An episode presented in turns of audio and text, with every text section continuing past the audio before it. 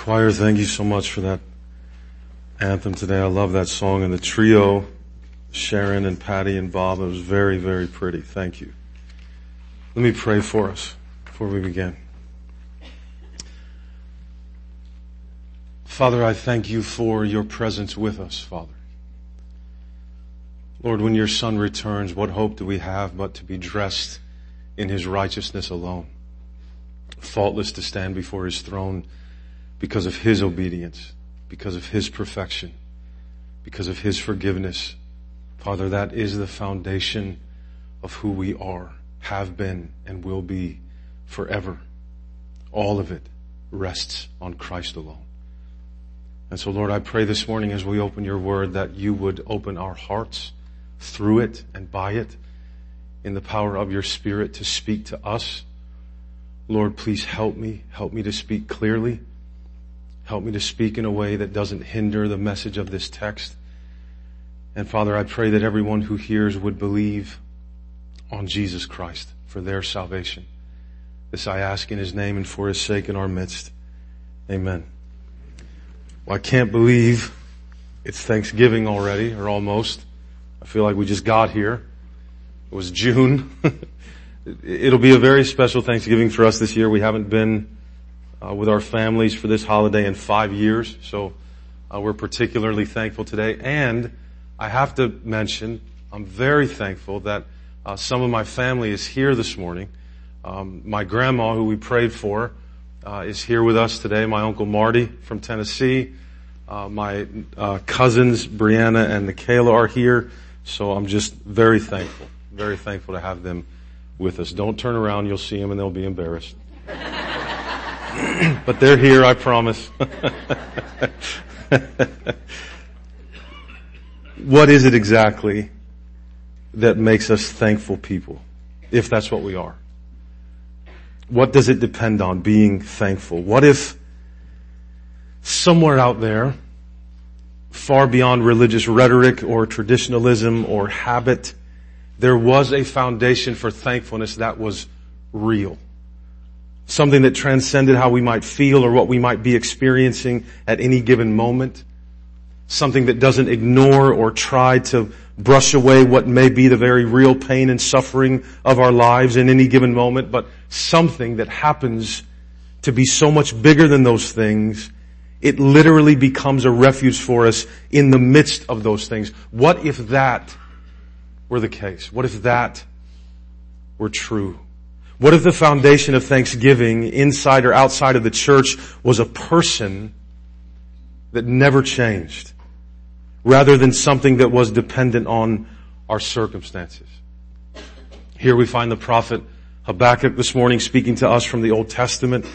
This short little book of the prophet is a bit different from most, I guess, of the prophetic books in that rather than opening with identifications or even dates and addressing people, Habakkuk addressed God directly.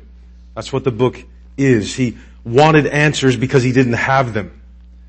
And overall, he was asking, how could it be that God could use as his instrument to judge rebellious Judah an idolatrous kingdom wreaking bloody havoc on all the surrounding nations? Where were God's priorities? How could he allow that? Did he not know? Did he not see? Or most terrifying of all, did God not even care what was about to happen to them? We're going to focus this morning on the very end of this little book. Primarily, it's easy to identify the structure of Habakkuk. It's, it's, it's very earthy for us. Habakkuk complains. God responds. Habakkuk complains again and God answers again. And then God's word finds its way into Habakkuk's bones and he responds at the end where we are with a clear head. That's where we'll focus this morning. So even if coming judgment meant that Habakkuk would lose everything, he would still have God, the source of his joy and strength. And the foundation of our thankfulness this morning has nothing to do with our circumstances and everything to do with who our God is. So now may we hear and believe God's word together, beginning in verse 17 of Habakkuk chapter 3. Though the fig tree should not blossom, nor fruit beyond the vines, the produce of the olive fail and the fields yield no food, the flock be cut off from the fold and there be no herd in the stalls. Yet I will rejoice in the Lord. I will take joy in the God of my salvation. God the Lord is my strength. He makes my feet like the deer's. He makes me tread on my high places. Habakkuk was a prophet to the southern kingdom of Judah around 630 BC, almost 50 years or so before they were exiled to Babylon. This is when Israel was divided into two kingdoms, the north, Israel in the north, Judah in the south. Both were starting to worry or needed to start worrying about this military power from a kingdom called Babylon. If you remember it all, all through the 8th and 7th centuries, the Assyrians held all the power in that region. But then these upstart Babylonians overthrew their capital Nineveh in 612 BC. And then they marched westward and they defeated Egypt at the Battle of Carchemish in 605 BC at the Euphrates. Now under the command of the king Nebuchadnezzar, the Babylonians were starting to move south into Syria and Edom and then Israel. In fact, they would attack Judah three times. 605, 597, and 586 BC when they would finally carry them away into exile. So Habakkuk prophesied in a very dark time for Judah, within four or five years of the Babylonian invasion, most likely, around the time that King Josiah died and King Jehoiakim was coming into power. In the first four verses of chapter one, we aren't going to read it, I'm just trying to set the context for us. In the first four verses of chapter one, Habakkuk looked at his world, right? He looked at what was going on around him and within him, in his nation that he loved so much, in his life that he was so concerned to preserve, and he couldn't make sense of any of it in light of the fact that Judah was a part of God's people. So how could things have gotten so bad?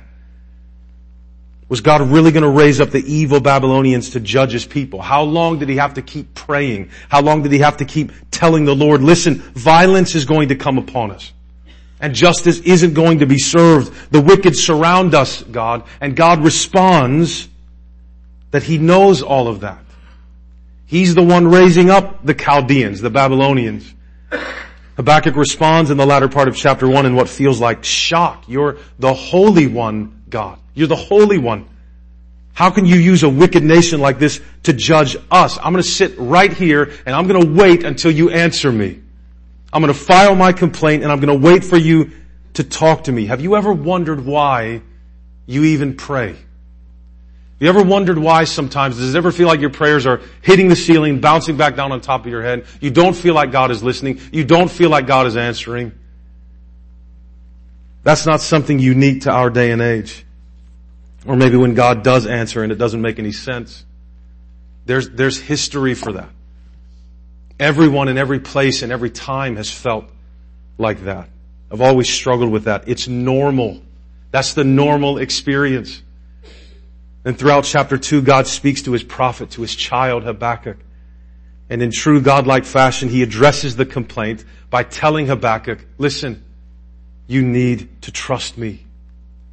To live by faith, not by sight, and forget about trying to understand life by what you can see with your eyes.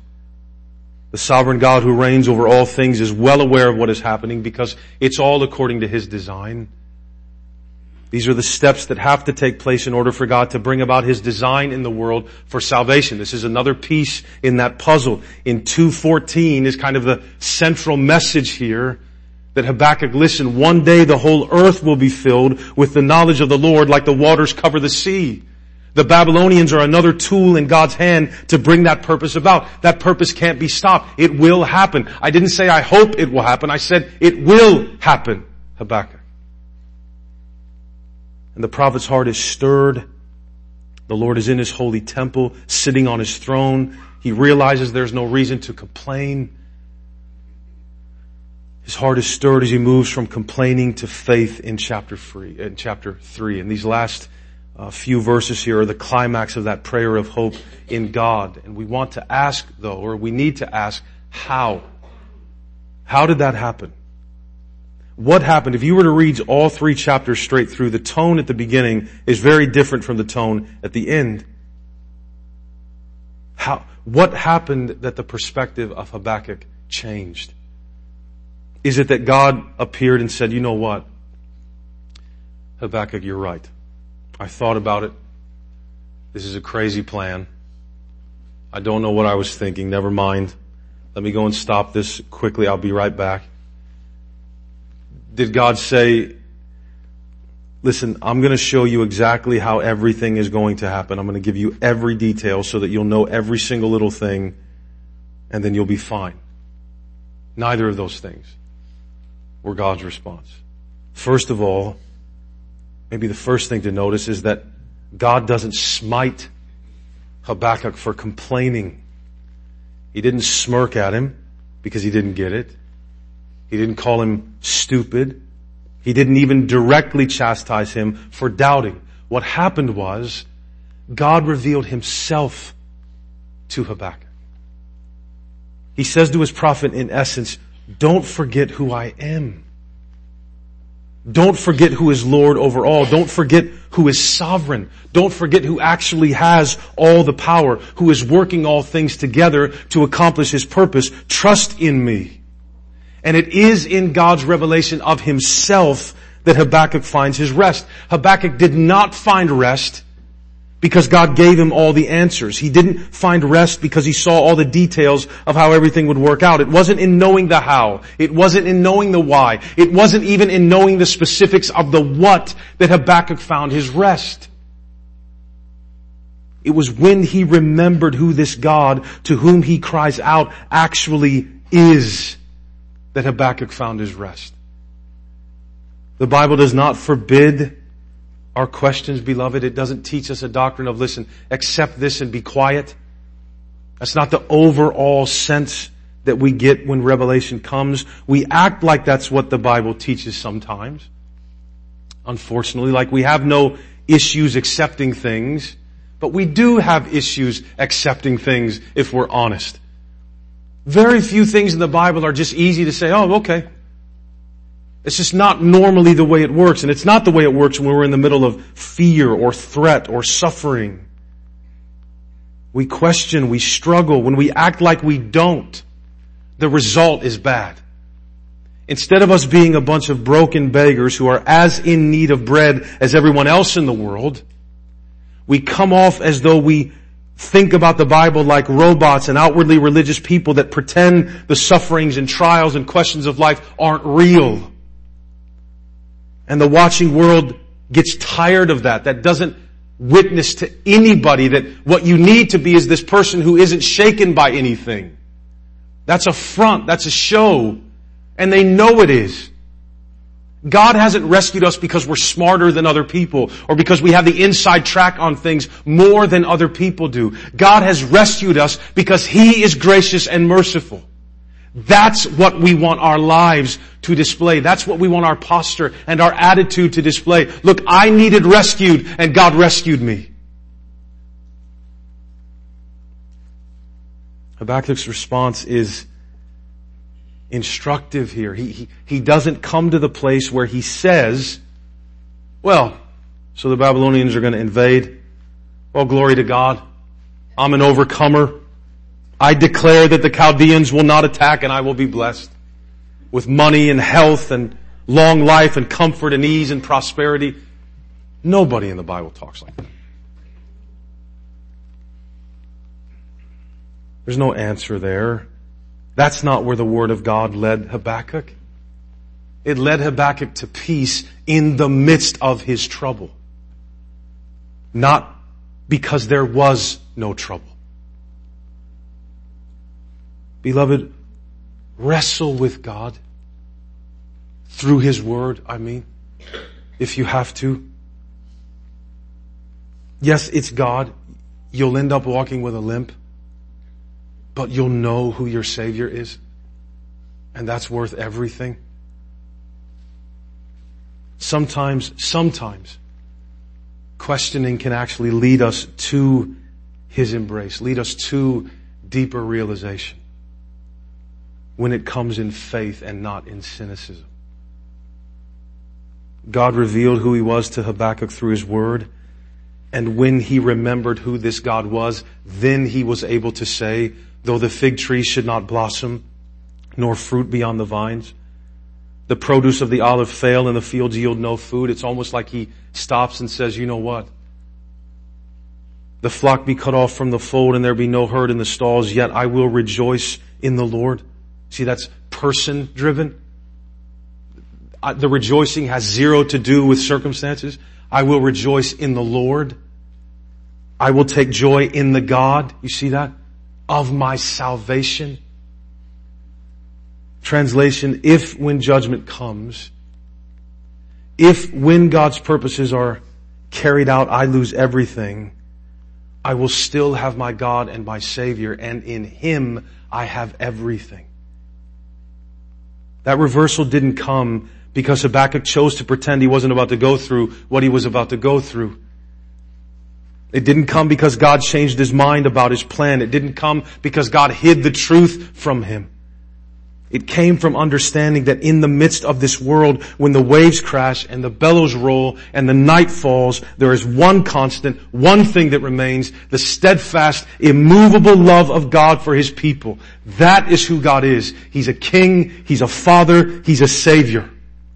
This is the prayer of hope that comes, what you see in 17 and 18, from seeing God in this word that He speaks to us. This is a real statement of a man that was going to walk through tremendous trial.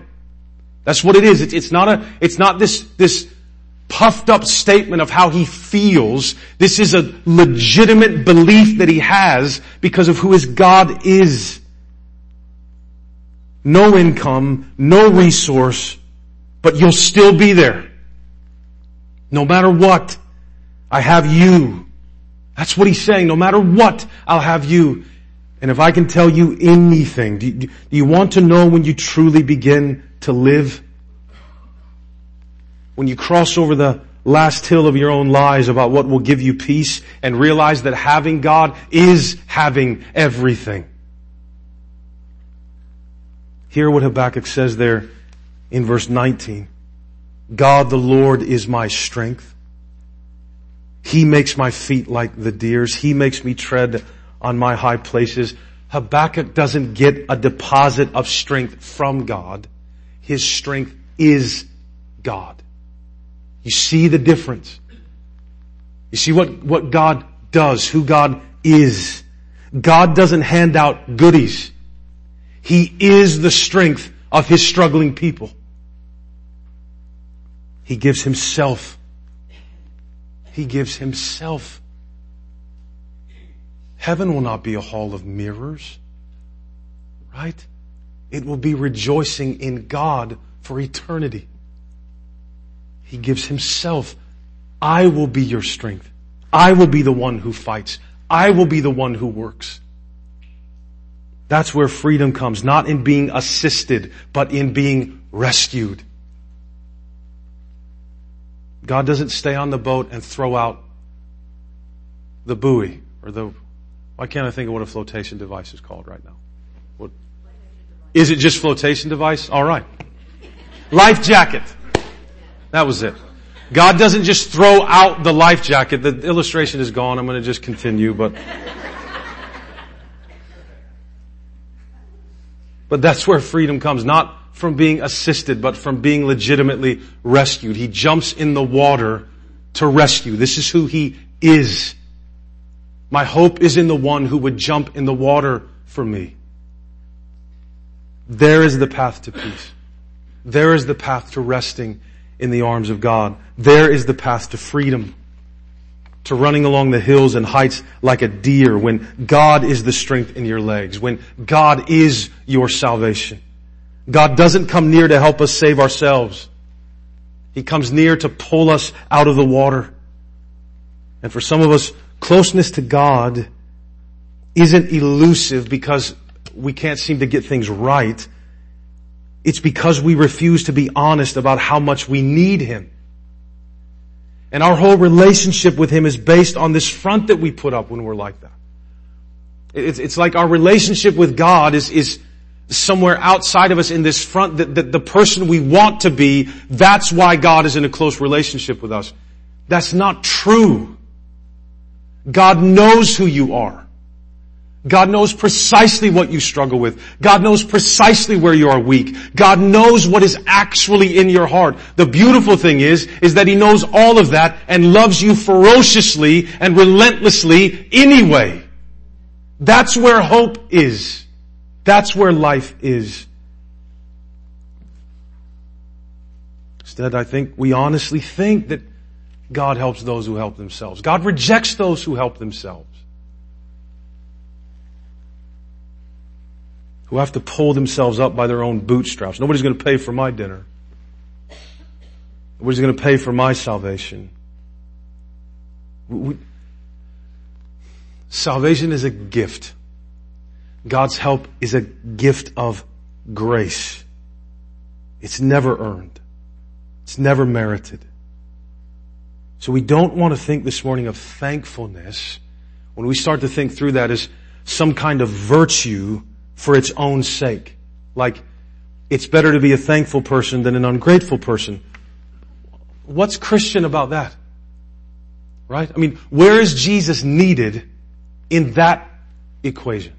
It's just better to be a thankful person than an ungrateful person. I know atheists, literally, that would agree that it's better to be thankful than to be ungrateful and probably live it out better than I do sometimes. No, the issue here is the foundation of thankfulness.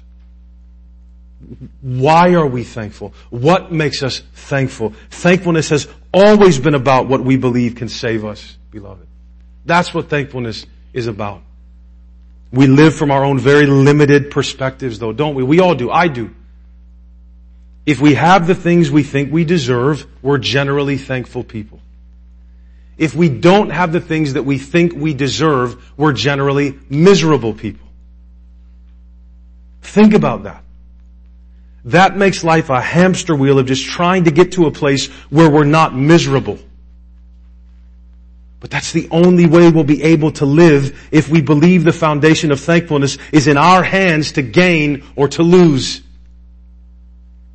If the foundation of our thankfulness is right circumstances, if the foundation of our thankfulness is perfect kids with minimal problems, if it's a certain income level, a certain kind of relationship, a certain level of recognition or respect or popularity, a certain amount of whatever we like to indulge in, a certain location in which to live, etc., etc., thankfulness will not only always be dependent on something more than what we have. It will always be an indication to us of what we believe can save our souls.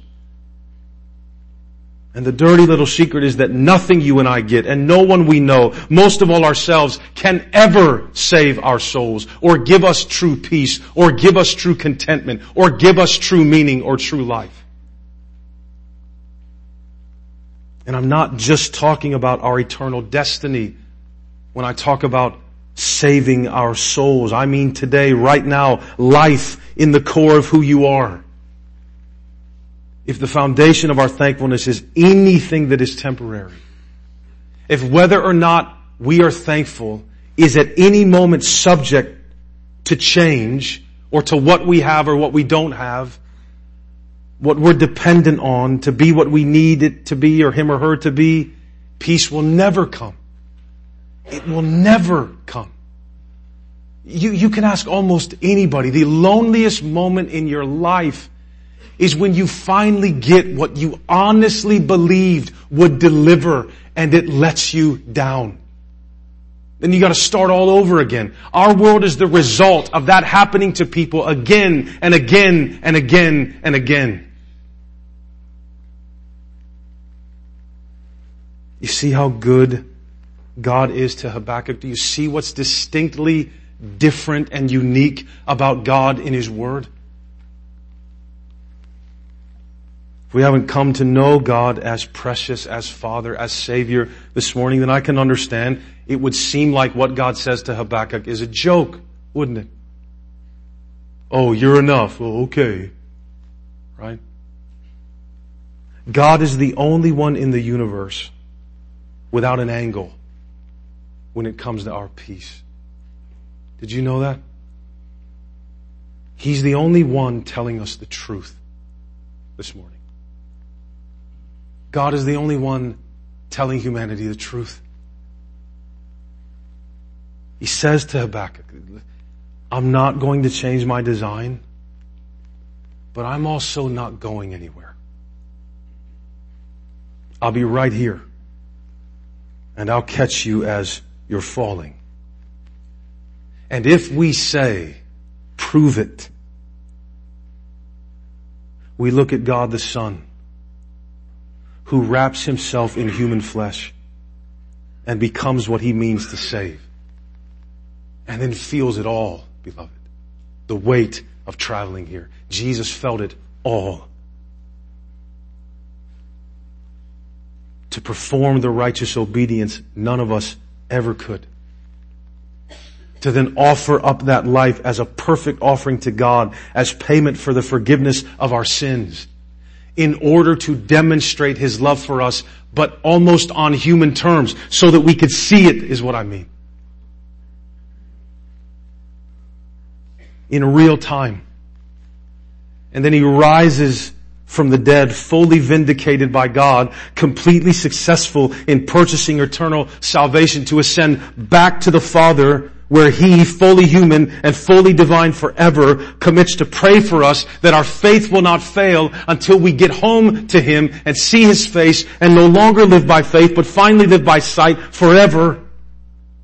Beloved, that's the solid rock.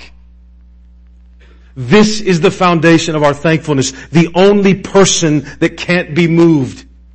This is it what God has revealed about himself in the word and person of his son, Jesus.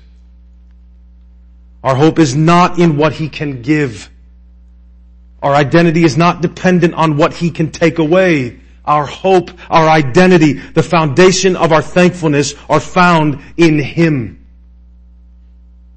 We've all spent enough time trying to find the foundation of thankfulness in what we might not have that we want but what if the whole time, that little nagging voice that there's a better answer somewhere inside of us is found in the Word and the person of Jesus? We attach so much, too much to our own experiences to determine everything about whether we're contented or at peace. There's a better way. What if we could literally come to a place in our lives where we could pray these verses and mean them. What if God was that sufficient? What if the truth about God isn't based on others' opinions about God? What if God really is this great? Sounds pretty pie in the sky, unless it's true. Habakkuk is not denying that losing things is painful. He's not saying that loss is pleasant or even pious. He isn't saying that this is, as a person to whom these things will never happen.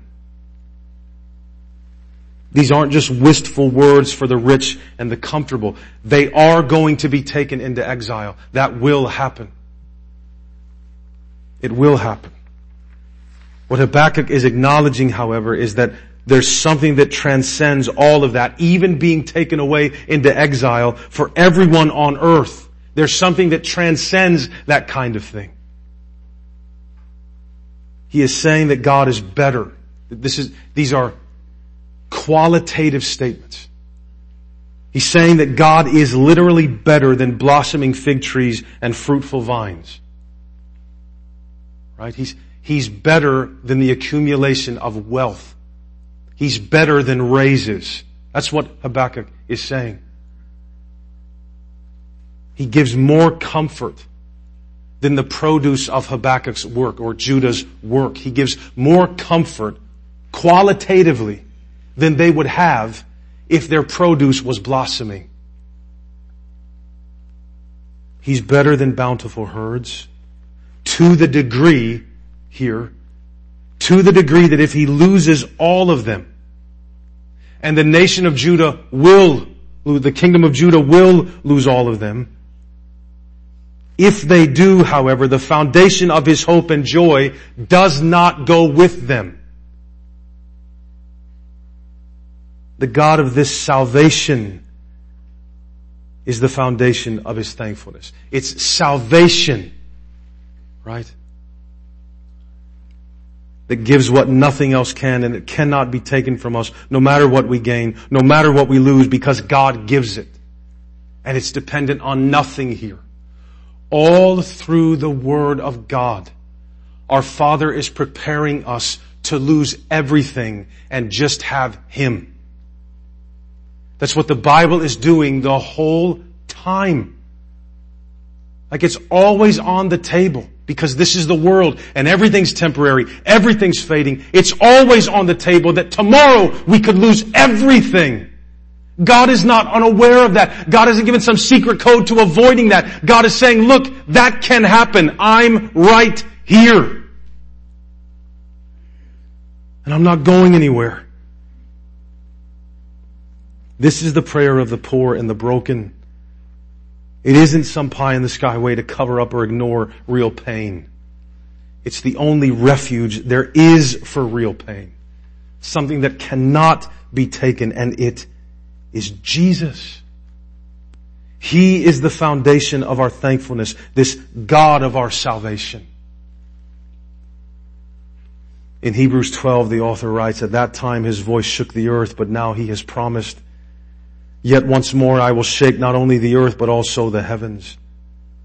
This phrase, yet once more, indicates the removal of things that are shaken. That is, things that have been made. You see, it's, it's, it's God, not anything or anyone else that will pick up the universe like a blanket and shake it out. Only His hands are big enough to do that. And He's your God. He's your God.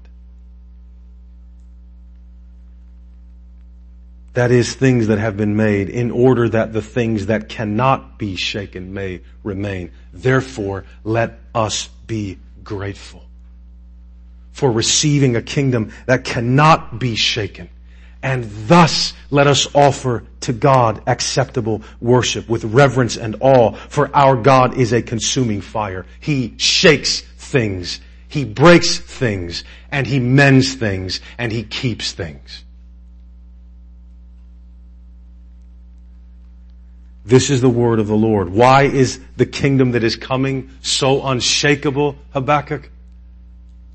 Well, because its builder is unshakable. My God, His God, your God. This is the word of the Lord. This is the promise. Everything God promised to Habakkuk, which is centered in that book on chapter 2, verse 14. Everything God promised will come true. That's what that text is saying. How is it exactly that the earth will be filled with the knowledge of the glory of the Lord as the waters cover the sea? as the full and final word of the Lord Jesus Christ, who is what? The radiance of the glory of God spreads to all nations through the gospel. That is how the knowledge of the glory of the Lord will cover the earth like the waters cover the sea. The unstoppable advance of the gospel. Do you know the blood, sweat, and work that has been put into stamping out what is your foundation? And here we are. Right? You, you, you stamp on it and it grows. There's nothing the world can do about it. There's nothing ultimately that the evil one, our accuser, can do about it. Nothing. It can't be shaken. Nobody can take it out of God's hands and shake it. This is our hope. This is the foundation of thankfulness. Habakkuk was always safe because Jesus will always accomplish God's word. The one who makes these promises can't be shaken. He is our foundation. Arthur Pink is right. Everything about God is great, vast, incomparable. He never forgets, never fails, never falters, never forgets His word. So, though the fig tree should not blossom, nor fruit be on the vines. The produce of the olive fail and the fields yield no food. The flock be cut off from the fold and there be no herd in the stalls. Yet I will rejoice in the Lord. I will take joy in the God of my salvation. God the Lord is my strength. He makes my feet like the deer's. He makes me tread on my high places. On Christ, the solid rock, I stand. All other ground, all of it is shifting sand. That's the anthem of the believer, of the hopeful. The foundation of our thankfulness has nothing to do with our circumstances and everything to do with who our God is. As all around our souls give way, He remains our hope and stay. We are not thankful people because God has answered every question now. We are not thankful people because God has made every problem go away. We are not thankful people because we've gotten everything we've ever wanted and never suffer. We'll always have questions. We'll always have troubles here. We are a thankful people because our hope, our joy, our identity, and our lives are rooted in a God who cannot be moved and every word he has given to us is and will always come true through Jesus Christ. He alone is our foundation this morning and not first because of what he gives, but because of who he is. And all of you have to know this morning, all of you have to know this morning that he is who he is for everyone that comes to him. God's shoulders are very broad and every one of you is welcome on them. Call out to Him this morning. Call out to this foundation. It can't be shaken. You won't be moved. No matter how high the river gets. Look to Christ this morning, beloved. Look to Christ. God forgives sinners who come to Him in repentance, in faith. He forgives you of all of it. And He'll keep you forever. He'll keep you forever. Don't be scared away by this idea that, well, I probably won't be able to hold out. You aren't. He is. When you let go, He's clinging. Come to Him this morning. Lay down your rebellion. Lay it down. You're not going to win. You're not going to win. Lay it down. Surrender to Christ. And believer, as you struggle to walk through this world, having some of the answers being granted to us, but still not understanding everything, cling to Him. You see, Jesus is always a Savior, whether you know Him or not. He's always the Savior. June is going to come and play a hymn of invitation. I'll be here in front after I pray if you want to come and pray. This is also the time if you decide this church is the one you where you want to make your home, you can become a member. Come forward, let us know. Let me pray for us. Father, I ask that this morning you would help help us to focus on your son completely in these next few moments. Lord, I pray that who Jesus is would be the main thing we are realizing in in these moments, Father. I pray that you would cause all of us, enable all of us to look to Him. Lord, may we remember as we head into this week why we're thankful, that we might be thankful. Guide our hearts now, I ask, in the name of the Lord Jesus Christ. Amen.